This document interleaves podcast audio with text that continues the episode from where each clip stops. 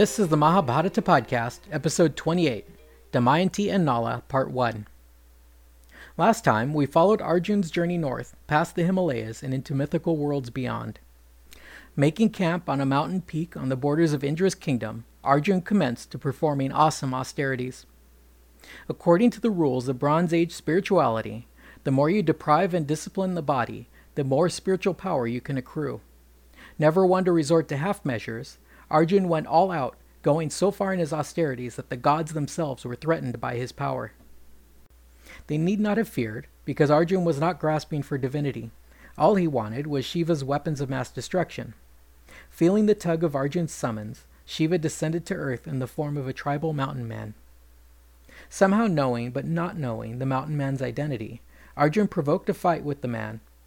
Arjun put up quite a fight, considering he was battling the Lord of Destruction, but his defeat was inevitable. Perhaps realizing that his defeat was imminent, Arjun engaged his opponent in a wrestling match. Shiva gave him a squeeze and crushed the hero into a ball of flesh.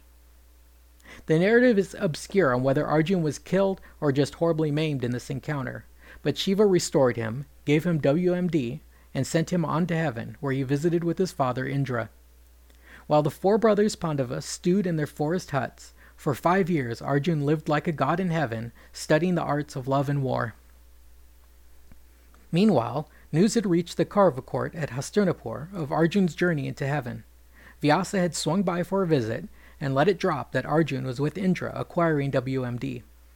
Once Vyasa had gone, Dhritarashtra turned to his confidant, the charioteer Sanjay. Fretfully, he asked, Have you heard about Arjun's trip to heaven? How can we possibly resist his attack?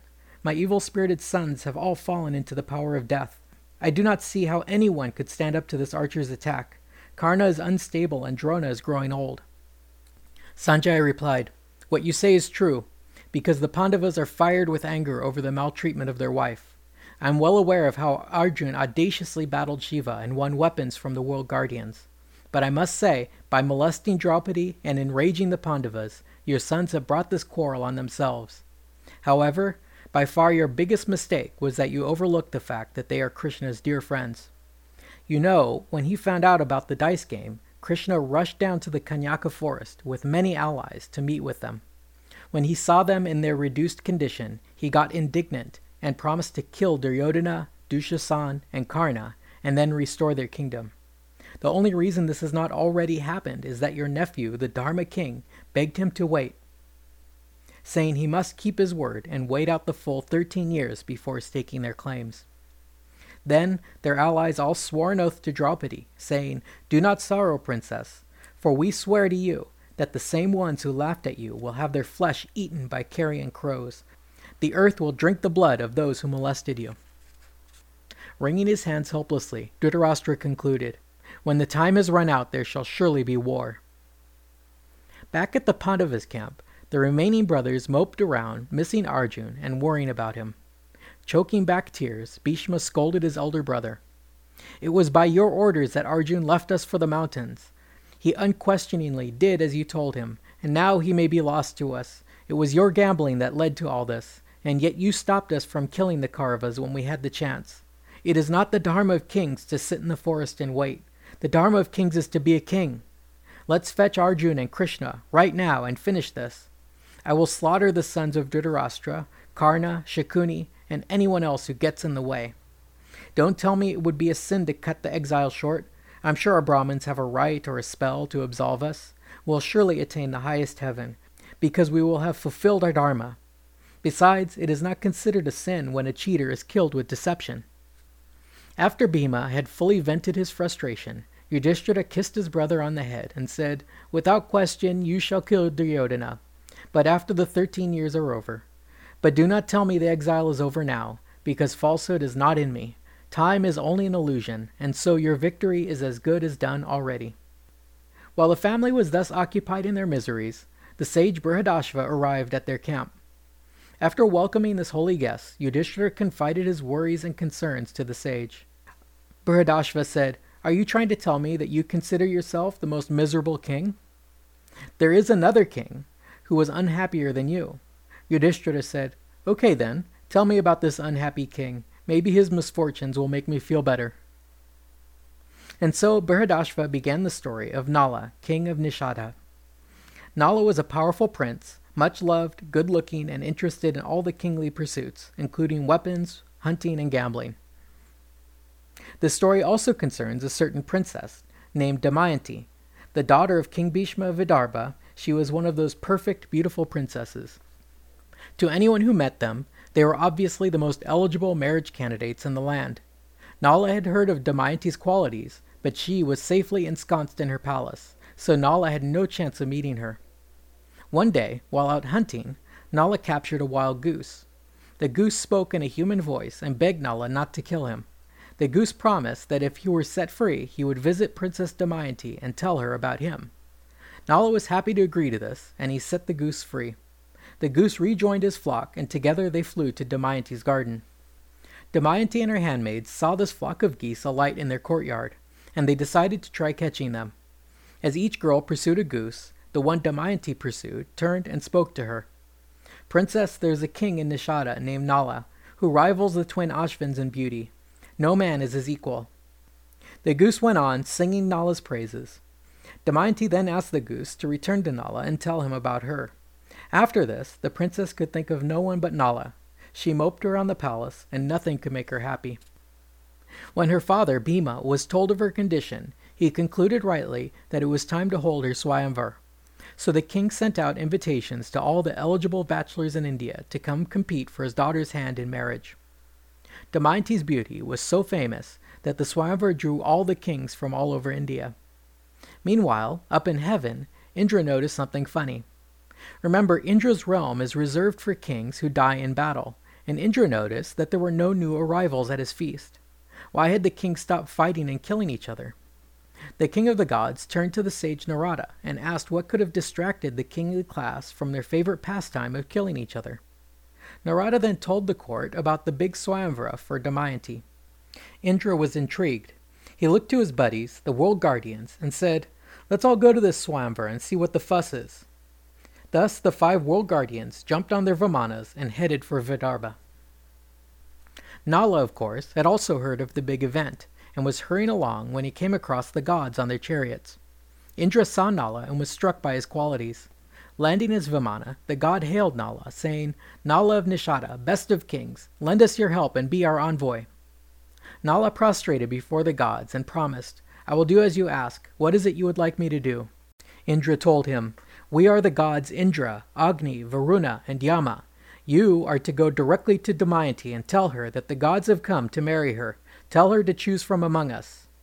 At first flattered, Nala was now crushed. He begged, Please do not send me. I've come for the same reason. It was too late. He'd already agreed, and so Indra sent Nala straight to Damayanti's palace to announce the god's arrival. The palace was surrounded by high walls and had a perimeter of burly soldiers, but this was nothing to Nala. He slipped unseen past the soldiers and climbed the wall. The Princess Damayanti was shocked to see the strange man in her private quarters, but her heart raced uncontrollably at the sight of him. She demanded of him, Who are you, and how did you get in here? Nala replied, I am Nala of Nishada, and I have come as an envoy of the gods. It is by their power that I got here. The gods are wooing you, and they ask you to choose one of them as your husband. Damayanti bowed respectfully to the god's envoy, and then said with a laugh, Let me know your true feelings, please. What can I do for you? I am at your service. The words the goose spoke to me about you are consuming me. It is because of you that I am having this Swayamvar. If you should reject me, I will kill myself. Nala asked, How could you want a mortal man when the world guardians have come for you? You really should turn to them, because when mortals displease the gods, they only find death. So save me, princess, and choose one of the gods. Damayanti only smiled and reassured Nala, saying, there's only one way to save yourself then. Show up at my Swayamvar, and I will choose you before all the people and all the gods, and at least you won't be to blame. Nala then made his way back out of the palace and presented himself to the gods. The gods asked him, So, did you get to meet the princess? What did she say? Nala was completely honest, and he told them apologetically what Damayanti had planned. The next day, King Bhima convened the Swayamvar for his daughter. All the greater and lesser kings of India filled the vast stadium, while the world guardians watched down from their hovering vimanas. Then Damayanti entered the arena, and all the kings were able to see this great beauty for the first time. Their eyes were transfixed on her while the names of all the kings were proclaimed. As Damayanti scanned the crowd for her chosen, she saw not one Nala, but five, all standing together. Each was an identical copy of the other. Realizing the trick, the girl began to worry how she might choose the real Nala and not one of the counterfeits. She puzzled this over, and then recalled that the gods are more perfect than mortals. They don't sweat, their clothes are perfect, and their feet really don't touch the ground. She looked more closely, but she couldn't make out any of these differences among them. Finally, out of ideas, she threw herself on the mercy of the gods. She bowed and declared, If it is true that I chose Nala to be my husband back when the goose spoke to me, then by that truth must the gods point him out to me now. The purity of her demand manifested the desired outcome. Something changed subtly about the five contestants, and Damayanti could suddenly make out a certain dinginess about one of the five men. There was a stain on the hem of his lungi, and flies were buzzing as he wiped sweat from his brow. The other four remained in their perfection. Their feet didn't even touch the ground. Greatly relieved, Damayanti skipped down off the dais and placed her garland over the real Nala. All the other suitors groaned in disappointment, but the gods were delighted at the drama, and they cheered the victors. Feeling magnanimous, the gods even blessed the pair, promising them twins and giving gifts. Following the wedding ceremony, the happy couple left for Nishada, where they enjoyed a blissful life as king and queen, giving birth to twins, a girl and a boy. Nala and his new queen spent all their time together, except when Nala was off doing all the great things that kings are known for, such as the Ashvamedha horse sacrifice. Everything was just wonderful for the couple, and it seemed that they were destined to live a happy, uneventful life together, but for one incident. It turned out that following the great Swayamvar, as the world guardians were returning to their abodes, they encountered the two gods, Dvapar and Kali. Indra inquired where the two were headed, and Kali replied that they were suitors headed for Damayanti's bride choice. Indra laughed, saying, You're too late for that, my friend. The lovely princess has already chosen her groom. She has picked the mortal man Nala above even the gods. Now, I always thought that Kali was female, but in this story she was a he, and he didn't take kindly to being snubbed in favor of mere mortals. Kali said, If Damayanti picked a human before the gods, then she deserves severe punishment. Indra had just blessed this union, and now Kali was bad-mouthing the decision he had just endorsed. Indra got serious and said, Hold on a minute here. I just permitted Damayanti to choose Nala. He is a great guy and a deserving king. It would be utter foolishness to curse this fine couple. Indra and his companions then went on their way, imagining the matter had been settled. But that was not the case. Kali was only more outraged. He turned angrily to Dvapara and said, Indra might think this is all right, but it really ticks me off. I've got to do something about this. I'm going to put these upstarts in their place. Kali then made himself invisible and snuck over to King Nala's palace. Kali's idea was to take control of Nala's mind and drive him to destruction. There was one problem with Kali's plan, however, which was the extreme purity by which Nala conducted his life.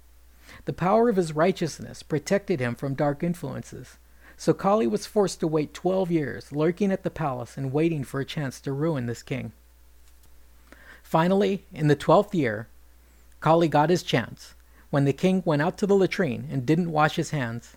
This was just the kind of impurity the demon had been waiting for, and Kali imperceptibly slipped into Nala's mind. At the same time, Kali's friend, Dvapar, entered a pair of dice. Under Kali's influence, Nala then approached his opportunistic younger brother Pushkar and suggested a friendly game of dice. Feeling uncomfortable with this, Damayanti asked Nala to give up the idea of dicing, but then Pushkar spoke up, asking if Nala was afraid to play.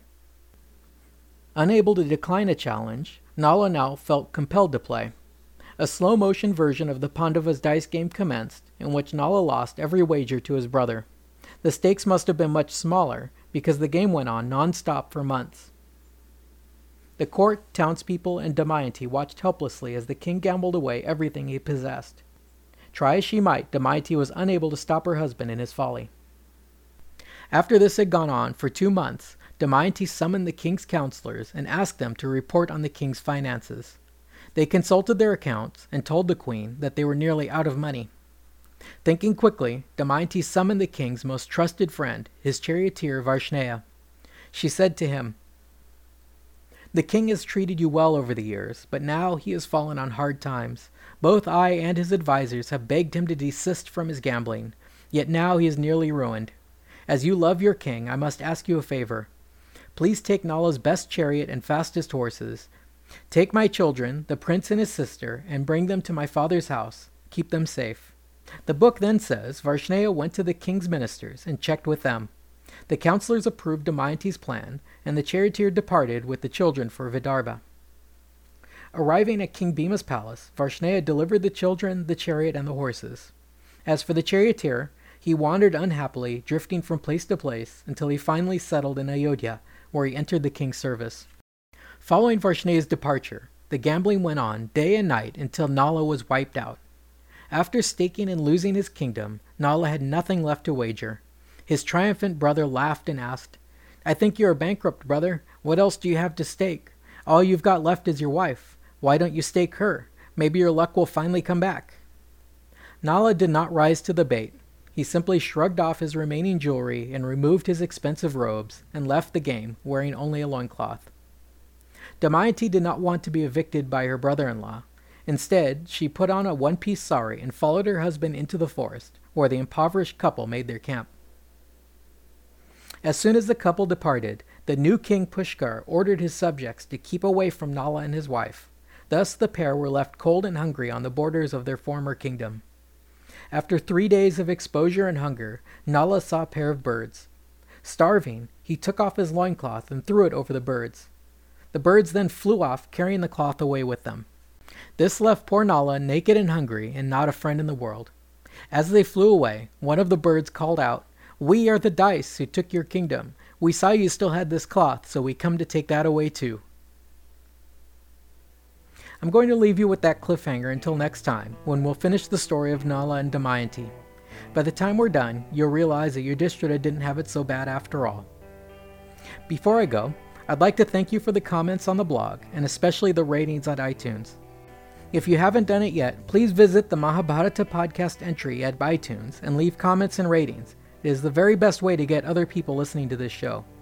Please also be sure to check out the blog for this podcast, which is at mahabharatapodcast.com. I post additional details on each episode, and you can leave comments and let me know what you think. I'll see you there. Thanks for listening.